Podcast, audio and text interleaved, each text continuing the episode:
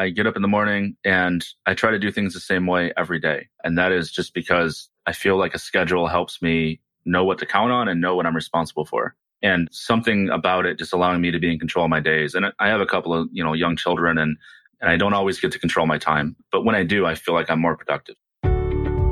Welcome to the Become a Writer Today podcast with Bryan Collins. Here you'll find practical advice and interviews for all kinds of writers.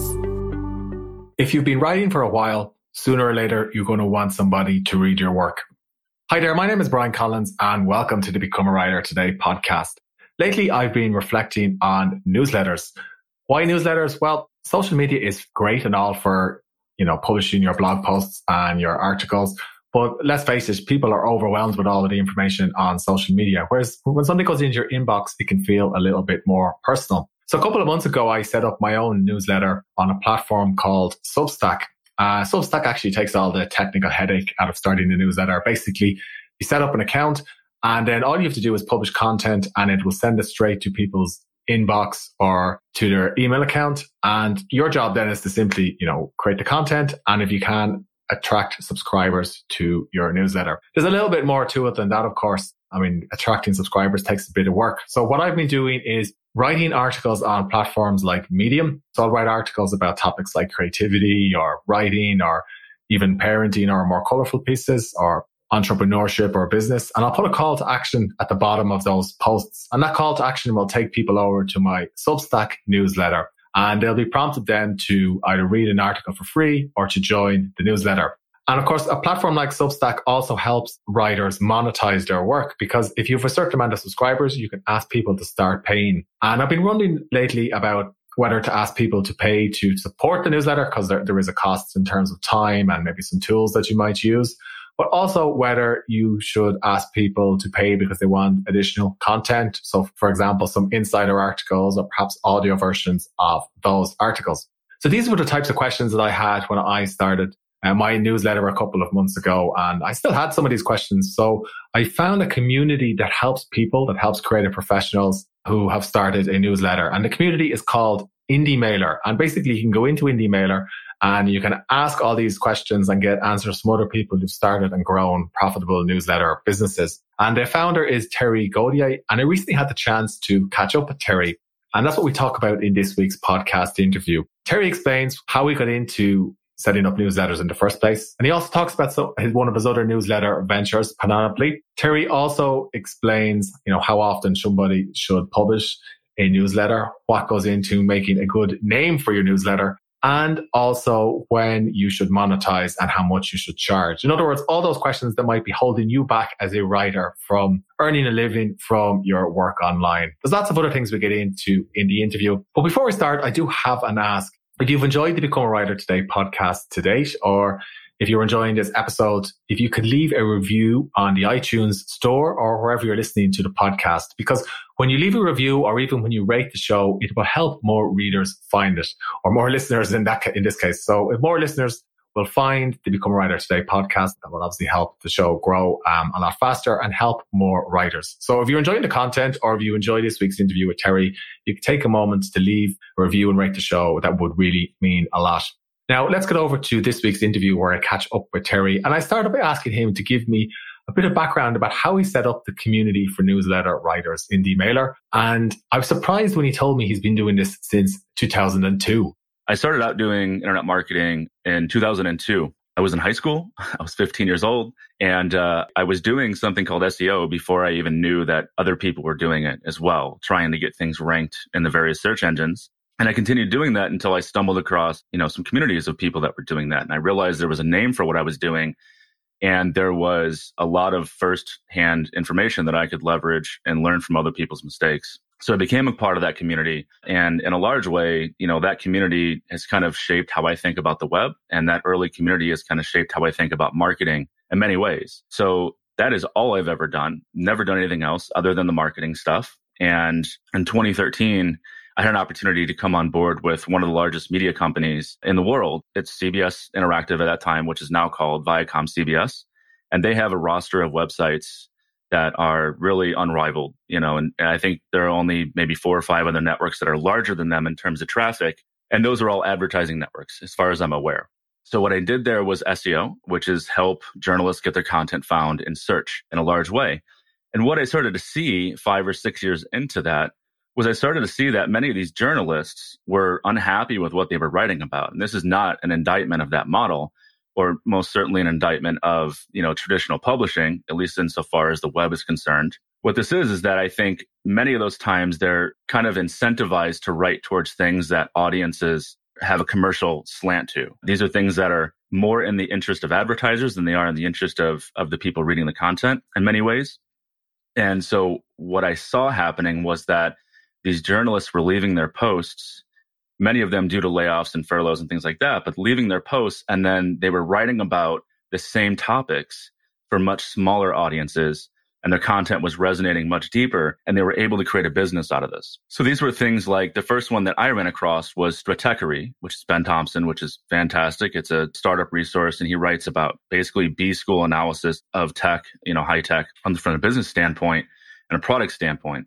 So then I ran across Sinocism, which covers China, which seemed to be doing incredibly well. And then just kind of went from there and I ran across Substack through that. And I started really kind of feeling out this ecosystem that that I knew intuitively had to exist. But once I opened the door to that, it really existed in a way that I didn't know before, right? So what I decided to do was leave CBS and focus on doing this myself because if I harken back to kind of where my career was launched and where I came from, it was being a member of communities and it was talking about things in an open way and sharing what I had learned. And what I didn't see happening was I didn't see that happening within the paid newsletter or small newsletter space. Really, the people that dominate that news cycle and the people that dominate the conversation there are service providers. And these are people that want to sell an email platform or want to sell a tool or something like that. And I didn't see the organic conversation happening, which has always been the most valuable conversation, in my opinion. So I decided to build it. And that's where we ended up with Indie Mailer. And I arrived at that I didn't want to start out doing that. I wanted to try to build my own newsletter first, which I did, which is called Conversion Gold. And that kind of just wrapped up all my thoughts and my ideas on marketing websites and trying to build websites that users love. And the obvious, you know, answer there is once you do that, you you make more sales. So that was what that was focused around. And through doing that, I learned a lot. And through doing that, I tried to find the resources. So it also validated and confirmed the need for a community of like minded people to where we could share the information. So that's how Indie Mailer was born. That's a great story. I actually worked as a journalist years ago, and I can certainly empathize with having to write something that the newspaper or publication wants versus what you might want to write about. And I guess when I started my newsletter, it's only going a few months. You know, my first thought was how to get traffic to the newsletter because although I'm familiar with SEO for a blog, it feels a little bit different for newsletters, you know, to how to find that audience. So what I've been doing is uh, writing on publications like Medium and then just having a call to action at the bottom of those posts and sending people towards the newsletter, which will be bryancollins.com. So your community is quite active Indie Mailer. How did you get so many people to join? Well, I'm good at the marketing side. and, and, you know, the, my entire thing, right? Like I don't claim to be really good at anything other than thinking clearly. That is what I focus yeah. on. I've learned that the biggest value that I've ever created for myself or for clients or for anyone, I don't do any client work anymore, but when I did was yeah. thinking for myself and not doing things the way that they've always been done. So the obvious answer is also the real answer, like the simplest answer I can give you. And that is I found people that wanted to do the same thing. And then I went out there and yeah. I told them that I was building a place for them. And that's really what I did. And it just so happens that like I know the devil's in the details. And in a large way, that community came from indiehackers.com, which is where people go to talk about the small products that they're building or they're starting to build a product. And it's a very similar community. It's just focused around web-based businesses like like building software as a service products or apps or things like that. And this, you know, I built something kind of similar to that, but it's specific to newsletter because the information and the actionable information is so esoteric. I felt like it needed its own place. So, what would you say is the difference between somebody who has an email list versus a newsletter? So, an email list versus a newsletter. I think that is a semantic difference and not one that I really would conform to. Like, I don't really see the arbitrary line there that other people have drawn. I think okay. that in my mind, like my reaction to that question was kind of like, okay, so an email list is makes me feel like that's built for the business and that's the way for the business yep. to generate sales. A newsletter yeah. makes me feel like there's an editorial, like a curation aspect or maybe a more authentic product and an authentic voice. And, and to be very clear with you, those are the ones that I'm interested in. And I think that the former should probably just disappear because I've never really seen them work that well for businesses. You know, like you know, like 10% open rates, 5% open rates. It's absolutely ridiculous. Whereas if you actually bring somebody in, like if you're a business, if you bring somebody in that has an interesting voice and an interesting take on things, it's going to be better for your business. Like that has always yeah. been my hypothesis. As long as I've been able to think about these things, stop building things for the business behind them, right? I always build things for users. And that's always been the most successful products that I've had where I've been able to do that. Very good. And I guess what I think of, like I use ConvertKit for my site, Become a Writer today. And what I would do is I would send information about like a podcast interview like this one to people on the email list. Whereas the difference in the way I'm using Substack is, you know, I just publish the article on Substack and it automatically sends the article out into people's inboxes. So, so I guess I've noticed that if it's going directly into the inbox, you know, more people are going to read it.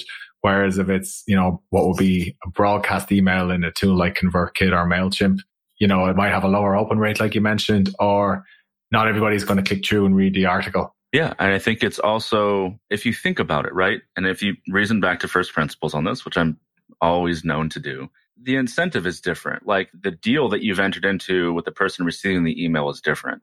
You know, the emails where you send out the shows, that is a transactional relationship, largely is what that is. Yeah. The other side of it is more of a personal relationship.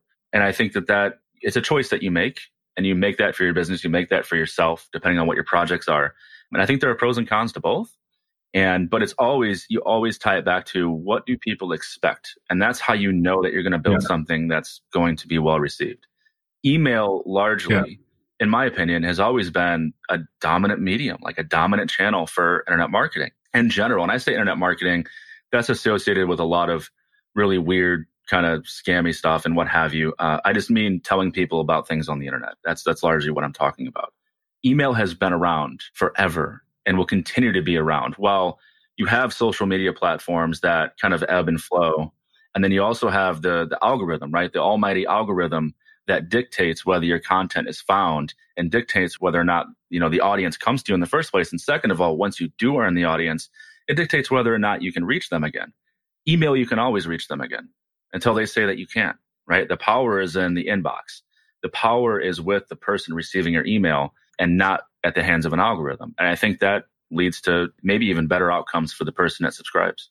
So you mentioned there that you know you consider marketing as one of your strengths and that you've a background in SEO. So um, SEO has helped me like with my site, but uh, I'm I'm curious about like a newsletter.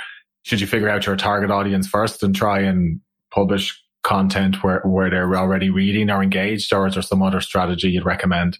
Yeah, so discoverability is the number one problem with newsletters, and it's as far as I can tell, that's always been true. And the largest, yeah. the, the, examples of newsletters that we have that have done really, really well have had help. And that often comes in the form, like the Motley Fool, I think is like the largest yeah. newsletter that I've seen and probably the most successful from a revenue standpoint that I'm aware of anyway. And you would be remiss though by saying that that is just a newsletter business. They are an entire publishing company. They are a media company that has a newsletter product, right? So they've had a lot of help in building that discoverability is always the number one problem with newsletters. And I think platforms, that's one reason to choose Substack, for example, is they have kind of tried to solve the discoverability problem. But the way that I see independent creators doing it is they write about things for the newsletter and then they have this other stuff that they write about that's public. And like the traditional model that I've seen looking at like the Substack writers, for example, is that they do, you know, three posts a week and two are public and one is private or, you know, the inverse of that. That's often what you get. I did that for a while and I was really careful not to try to overcommit myself because that's producing a lot of content because you seem to be kind of in conflict with the goal because if you're producing two pieces of free content, then what's so special about the one paid piece of content, right? Other than it's good for my business to do it this way.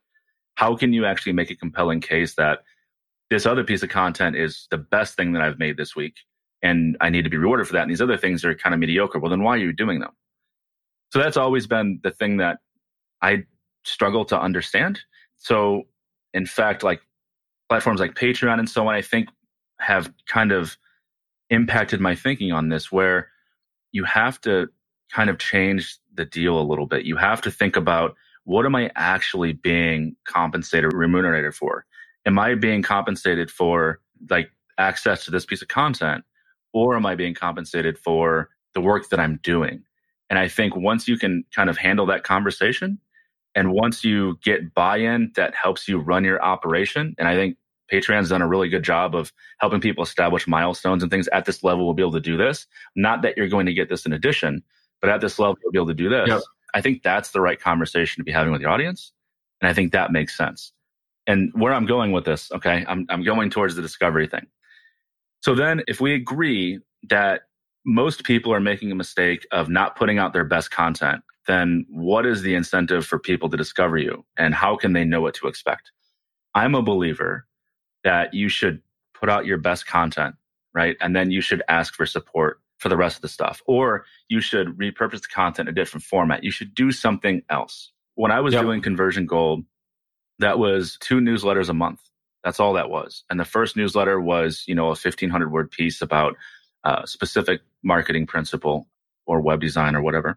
And the second was all the reader questions. People would write in and ask for clarification on things or ask for specific advice, and I would answer all those questions. That's what I was doing. And still to this day, when I talk to people and they ask me about that experience that I had with that, because it, it, did go on to be fairly successful, at least by my standards, they were so surprised that I was able to write so infrequently. And the reason is that newsletter basically went out of the gate to, you know, a couple thousand subscribers. And that's because I had friends. I had help, right? I didn't do that myself. I never gave my content the job of acquiring new readers for me.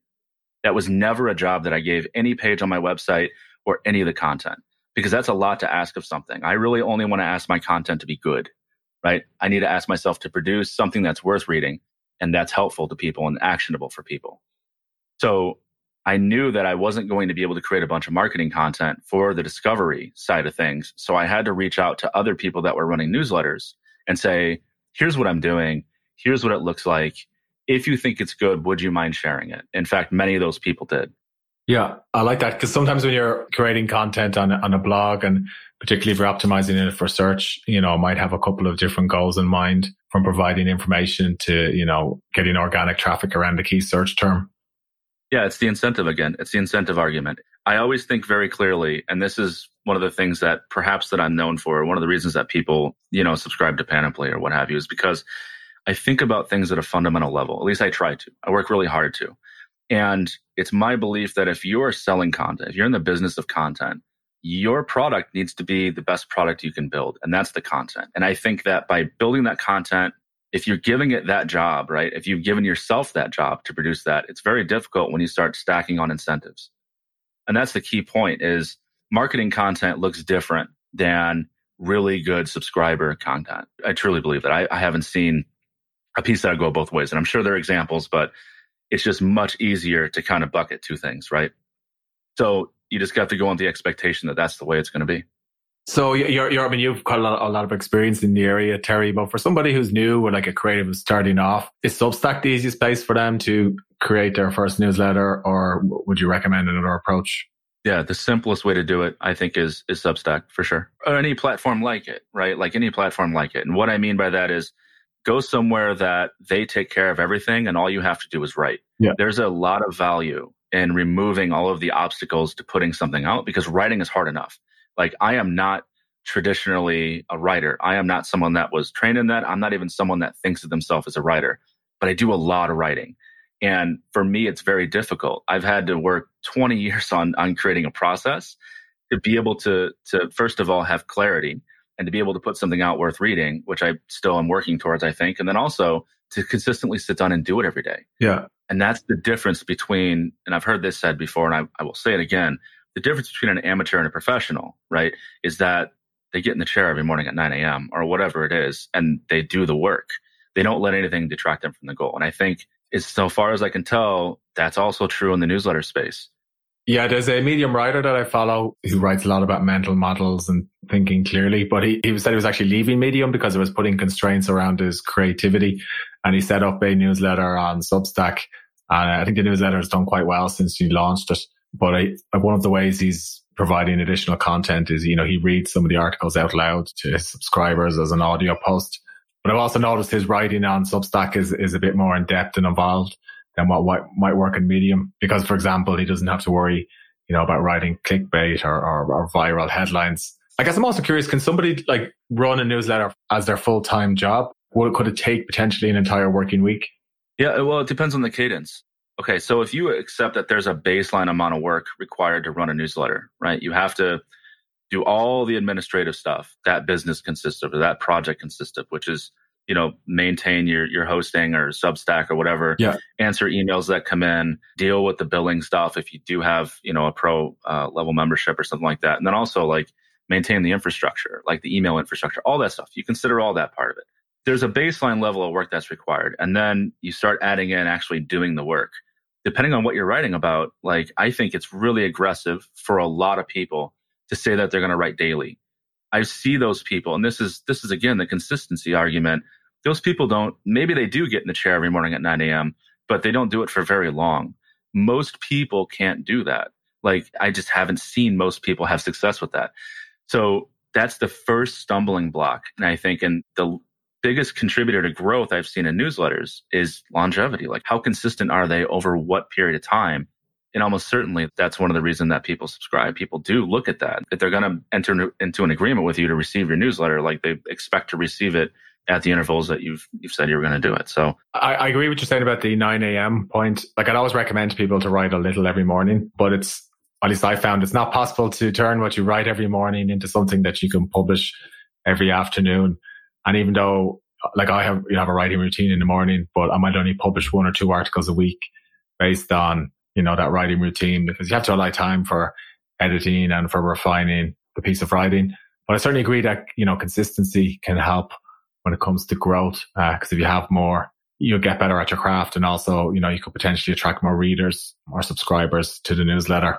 What does your writing routine look like at the moment? Yeah. So for now, I get up in the morning and I try to do things the same way every day. And that is just because I feel like a schedule helps me know what to count on and know what I'm responsible for. And something about it just allowing me to be in control of my days. And I have a couple of, you know, young children and and I don't always get to control my time. But when I do, I feel like I'm more productive. So I wake up, I have breakfast, I meditate, and then I work out, and then I go straight into work. And for the first hour of my day, I write, and that's it. And and part of that writing is for myself. Much of that is for myself. In fact, it's a lot of journaling, but that helps me build clarity, and that helps me get the things out of my mind, so that I'm not reminding myself of it all day long. Right. So getting them out there onto paper is like fundamental to the way that I think and being able to have clarity and, and focus on other things because my brain will keep reminding me of them. So then I sit down and I just start writing. And I try to not use the, I, I, don't edit while I write. Like I think if I'm sitting down to write a newsletter, for example, for one of the projects, I never edit in that first session. And in fact, like I, I basically have three different sessions. The first is I want to outline what I'm working on because I think coming up with the idea and then writing it are two different things. Those are two different, like collecting information. I don't want to be doing research as I'm trying to write something. Yeah. Because uh, to me, those are very different mental modes. So I do all my research, I outline, I try to figure out what exactly I'm trying to say. And then I, I put down the outline and then I'll come back and I know what I'm going to write about. Now I just have to put it into words and I have to try to explain it as clearly and as simply as possible. So I do that. And then I do a quick edit myself just because I'm trying to get better at editing. And then I send it to my editor. I do have a copy editor. Yeah. Um, and, and she reviews all my stuff for the ridiculous punctuation mistakes and things that I make. Where did you find your copy editor? Uh, actually, from someone that was helping with the Indie Mailer community. So she was editing for like sci fi anthologies and things like that. And she was really approachable. So I, I, don't really have a scientific process there or like it was just a referral from a friend. Yeah, no, I, I found my editor for my articles. She's a subscriber to my email list. She emailed me back to say there's some issues with one of my articles. And then she, she sent me a lot of suggestions. So now, now I've been working with her for the past two years. So she, she's really helped. And what about your, your research process for ideas? I mean, how does that work? Are you, are you looking at sites that you want to feature or ideas you have about conversion or perhaps a topic for an emailer and saving it in to a file in your computer or are you doing something else? Yeah. I wish I had a better process other than moving from Conversion Gold, which was the first version of that newsletter. I moved it to something called Panoply, which kind of removed all the friction for me because it was exactly what you're talking about. I'm having a difficult time answering because I'm like sweating because I'm like, I don't have a process. Like even now, I don't know how to explain what I do because I don't really understand it myself. Yep.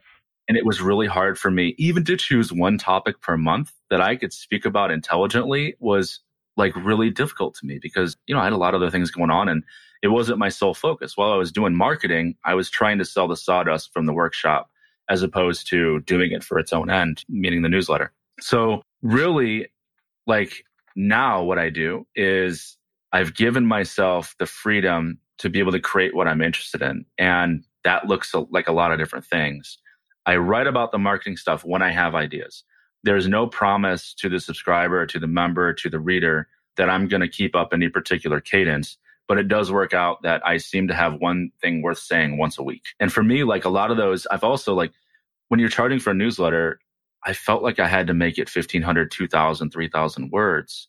I felt like I had to do that. I had to hit a certain word count and that's friction to my process. Yeah. Now I've given myself, since I'm not charging for all of my content, I've given myself the freedom to only write as much as necessary. I have things on the site that are 300 words that I think are killer. I think they're great pieces. I think they're great ideas and I think they're valuable. But the difference is that now I give away pretty much everything for free and then I, I built like a course on spaced repetition, which is totally at first glance non-obvious and orthogonal to marketers. But I realized that what I was creating on the side and the things that you get when you become a member are not more information about marketing, but but ways to generate an edge, things that are also useful to marketers. And that's the idea. Like I feel like that's aligned. Everything's aligned there. I get to create what I think is useful and I get to show it to everybody. And then I got this other stuff if you want to support the project. Mm. There's a there's a process for capturing notes and organizing ideas called the Slipbox.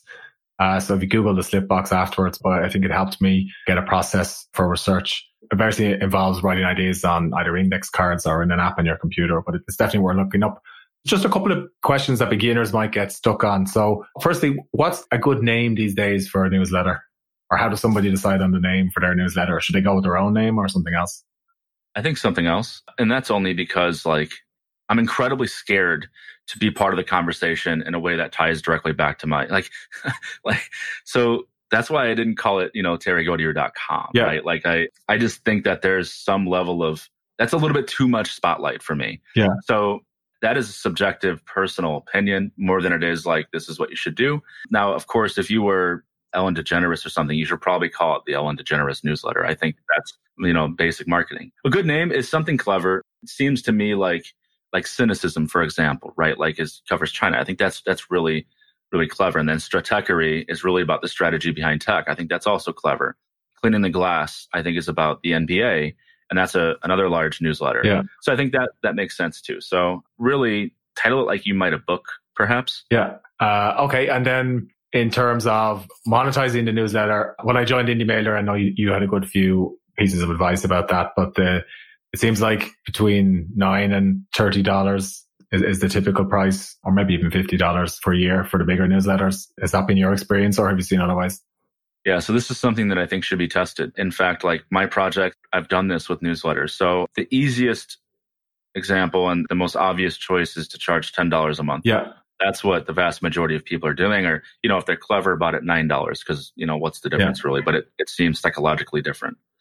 So nine dollars a month, and then you, you intuit out from that. You give a little bit of a discount. And that's a hundred dollars per year. I think it starts to really feel like a bargain at fifty dollars a year. And I see people doing that, and they're doing it with five issues a week, yeah, or what have you, right? Like so. With Panoply, what I did, I don't want to do a cadence, so I did twenty nine dollars a year, which is just in my opinion, absurd because I also, and I wanted it to feel that way. I wanted to be like, that's kind of ridiculous. $2.42 a month or something like that, right? Like it's, it's kind of very low because conversion gold was $10 a month is what it was. And all the content is there, you know? So for me, like, I think at this point, when you're early on and, and building the newsletter business, for example, I don't think you should worry about that as much. I think that what I'm literally looking to do is build a highly opted in audience Yeah. As opposed to build a highly profitable business. I can do that in the future, but this thing really only matters if people care about it. This thing really only is going to exist in the future if I have people reading it today. That's the way that I've often felt about it. So for me, it was how do I get the most amount of people in the door and gain that highly authentic audience? And I can figure out the money side later. But I think there does need to be a cost of admission. And I think there's something much more intimate in doing like the experiments with the paid content and the pro content. And there's a different relationship that's kind of inferred by having people exchange a little bit of money for for what you're doing. It's much different. It keeps out all the gawkers, right? Like it's it's better. Yeah, I would agree with that. And some people get hung up on a publishing schedule. Is is once a week enough to get started? Yeah, I think twice a month is is absolutely fine as well. Uh, that's what I did, and people are very happy with that. Like, it just really depends. Like, I don't think that you should settle on that until you understand how you're going to be able to do it. So I would write like five, six issues before you even start, because it's also best to kind of begin once you've got a little bit of a voice and you figured out your process a little bit. You might find that you can't write about that every day, and that's what you had chosen to do, but you can write about it once a week. Any thoughts on turning a newsletter into audio content? I think it's a great idea. I do think it's a great idea. I think it's also a good idea if you're going to do audio. I would also syndicate to YouTube, and that's also that's a it's a it's a utility i think there are certain people that don't want to read and you know everybody's schedule is getting more and more cramped and attention is more and more scarce and it's much easier to put on a podcast which is kind of what that would be yeah. Uh, and while you're doing the dishes or, or you know working out or whatever some people that's the only way that they'll they'll experience your content you open up a much larger audience but secondly from a discovery standpoint you know youtube is the the second biggest search engine after google right and then like podcasting is fairly fairly big, like Spotify and so on. Like your distribution is much larger, and your chance of being found is much larger. Okay, and finally, there's still a little bit to it. So if somebody joined Indie Mailer, if I remember correctly, there's a, a thread where you can start your story. So what should people do if they want to, you know, get the most out of a community like Indie Mailer to, to start and take their newsletter to the next level? Yeah, the number one thing to do uh, is to start a journey thread. And that's what we call them there. And this is something that I took from various other forums I've been a member of over the years. Tell people what you're doing, share what you're doing as you're doing it, and ask for feedback along the way. That's the number one way that the community can help you. And in fact, when most people have done that, they end up with subscribers from the community. And then those people, you're on a shared journey. And that's the entire idea behind all of it because they help you with your thinking. And secondly, sometimes they help you with your promotion. They'll help you get discovered. But another important aspect of it is the accountability. Like you know, we go back into the threads and say, well, I haven't heard from you in a little bit. How's this going? Or I saw that you did this or what have you. That happens. Yeah. And when you know that you have other people paying attention to what you're doing, I think you're more, more likely to follow through. And that is unbelievably important at the very, very beginning. Like, because it's so easy when you're writing for an audience of zero or maybe yourself. It's so easy to feel like you're not doing something worth continuing. And I'm sure that even really big creators struggle with that sometimes too. So having that accountability just to to circle back and follow up and say that I'm doing something makes you want to do something worth writing about again in the forum. Yeah, I'd say they also the book, The War of Art, helps if anybody's struggling with, with, with, that issue. So, Terry, where can people find out more information about you, Panoply, or Indie Mailer?